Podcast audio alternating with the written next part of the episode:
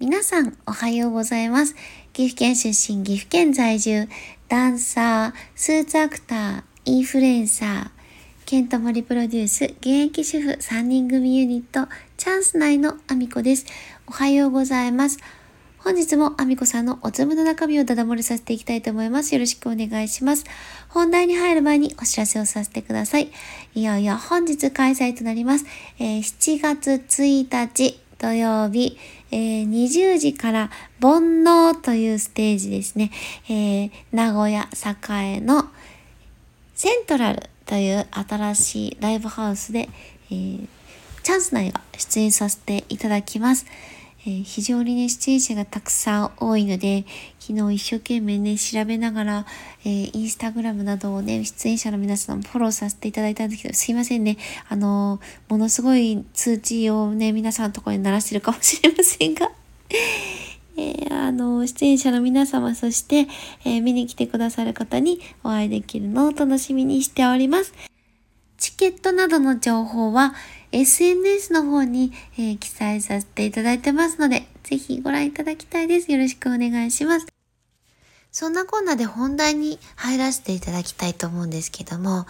昨日ね、ちょっと息子の話をさせていただいていて、で、ちょっとね、これ TikTok で見たお話から、あ、そういえばこんなことあったなっていうお話をさせていただきたいので、育児会ということで、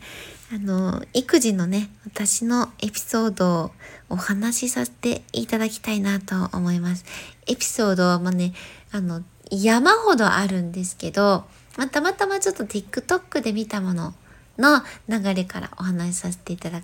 こうかなと。で、TikTok でね、アニメーション、イラストをこうね、動画のようにつないでアニメーションにして、で、それをね、あの動画としてあの投稿されている方がいて育児についてをメインであの投稿されてるんですね。であの一番痛い思いをした時の話っていうのをそこでエピソードとして載せてるのを見てあ私が一番痛かった話をしようと思います。あの子育てをしていると、まあ、夜中にねすごい起こされるわけですよ。特にね、うちの子は昼寝を全くしないくせにですよ。昼寝を全くしないくせに、あの、夜中をバチクソ起きるんですよ。君全然寝ないやんっていうぐらい寝ないかったんですよね、うちの子。本当にうちの子寝なくって。で、夜中にね、必ず起きるので、まあ、の授乳をしたりあとはあの、まあ、1年経ってからはねフォローアップミルクっていうのを用意しておいてそれでね絶対起きるからあの起きた時にそれを飲ませるという風にしてたんですよね。で基本的にはもう授乳に関してもあの横で飲ませながら私はもう完全に爆睡してしまうというそんなに何回も起きれないよっていうぐらい起きてたんですよね。本当に生まれたての時なんてあの起きるでしょ夜中に。で起こされるでしょウェンウェンって泣くんで起こされますよね。でおっぱい飲ませるんだけど20分飲んでも30分飲んでもまだ飲んでるんですよ。ずっと。終わらないの。で、私も私で結構あの、量出る子だったんで、あの、飲めば出てくるんでしょうね。終わらないわけですよ。で、3、40分飲んで、あ、ようやく寝たかなっていう時に、まあ、大体ね、あの、赤ちゃんって飲んだ後で、こう、うんちとかおしっことかするから、おむつをね、変えてあげないとあのその後漏れてきちゃうんですよ。量もすごい出る子だったんでもう出ちゃったらもうすぐに交換しないと夜中のうちにあの服の裏内面に広がっちゃったりすることもあるんでもう絶対に交換してたんですね。で交換もするとまあ大体その3 4 0分飲んでその後交換してとあと4 5 0分かかっちゃうんですよね飲ませ始めてから。ではあ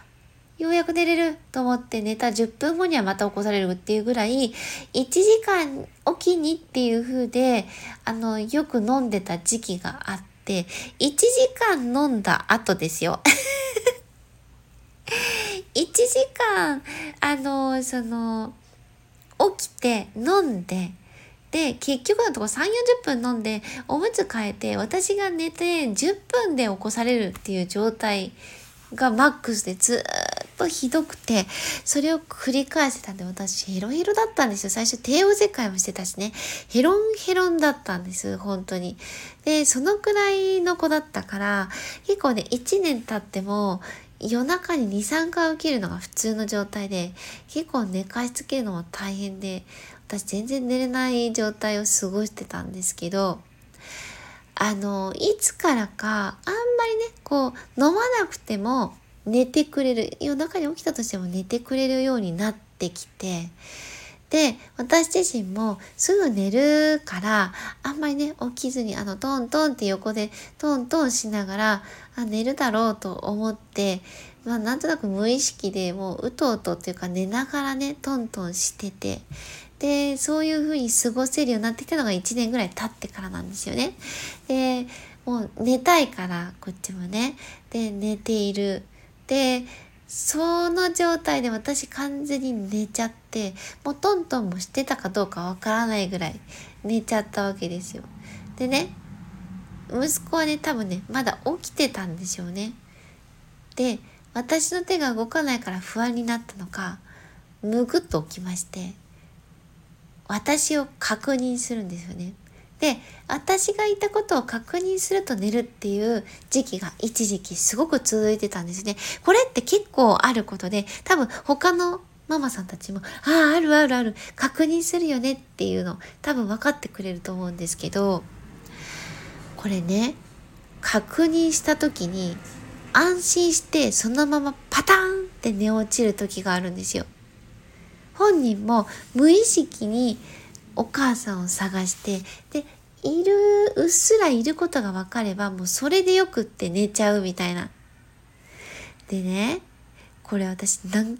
回かやられてるんですけどここやっと本題ね痛かったエピソードここ本題です あのね確認しに来るわけですよね。で確認のメインって顔じゃない？あのお父さんではない。これはお母さんだ。いるいる、大丈夫。いたいたいた。で、寝るわけですよ。確認するのは顔なわけですよ。で、もう確認した途端、要は住んでるわけですよね。本人には息子は住んでるわけですよ、要は。あ、いたいたいた、大丈夫大丈夫。それでさ、顔に落ちてくるのやめてくれない？顔面に落ちてくるんですよ。あの、いたことを確認して、あ、いたいたいた、大丈夫だ、お母さんいるわ。さあ寝よって寝るときに、そのままストーンと寝落ちるんで、顔に落ちてくるんですよ。でね、あの、痛いのは私だけなんです。お母さんだけ。もう本人は寝落ちて意識がないわけですよ。多分枕につく前に寝るぐらいの勢いで意識飛んでるんですよ。起きないの。顔面にぶつかってきてるんだよ。起きないの。私だけ。もう、もだえ苦しむ。まあ、胃の上って時もあるよ。胸のあたりにね、ドーンと落ちてくる時もある。でも顔が多かった。めちゃくちゃ痛い。もう死ぬかと思うぐらい、もう鼻なんてもう陥没したんじゃないっていうぐらいの勢いで落ちてくるんですよ。皆さんね、あの、もしお子さんが あの、顔面に落ちてくるような気配を見せたら、あの、もう自分のね、顔、守ってください。あの、クッションでもいいし、なんかちょっとしたタオルでもいい、何でもいいから、あの、干渉剤をつけた状態で寝てください。もしくは、横向きとかでね、あの、寝て、できるだけ、あの、被害が大きくならないようにしてください。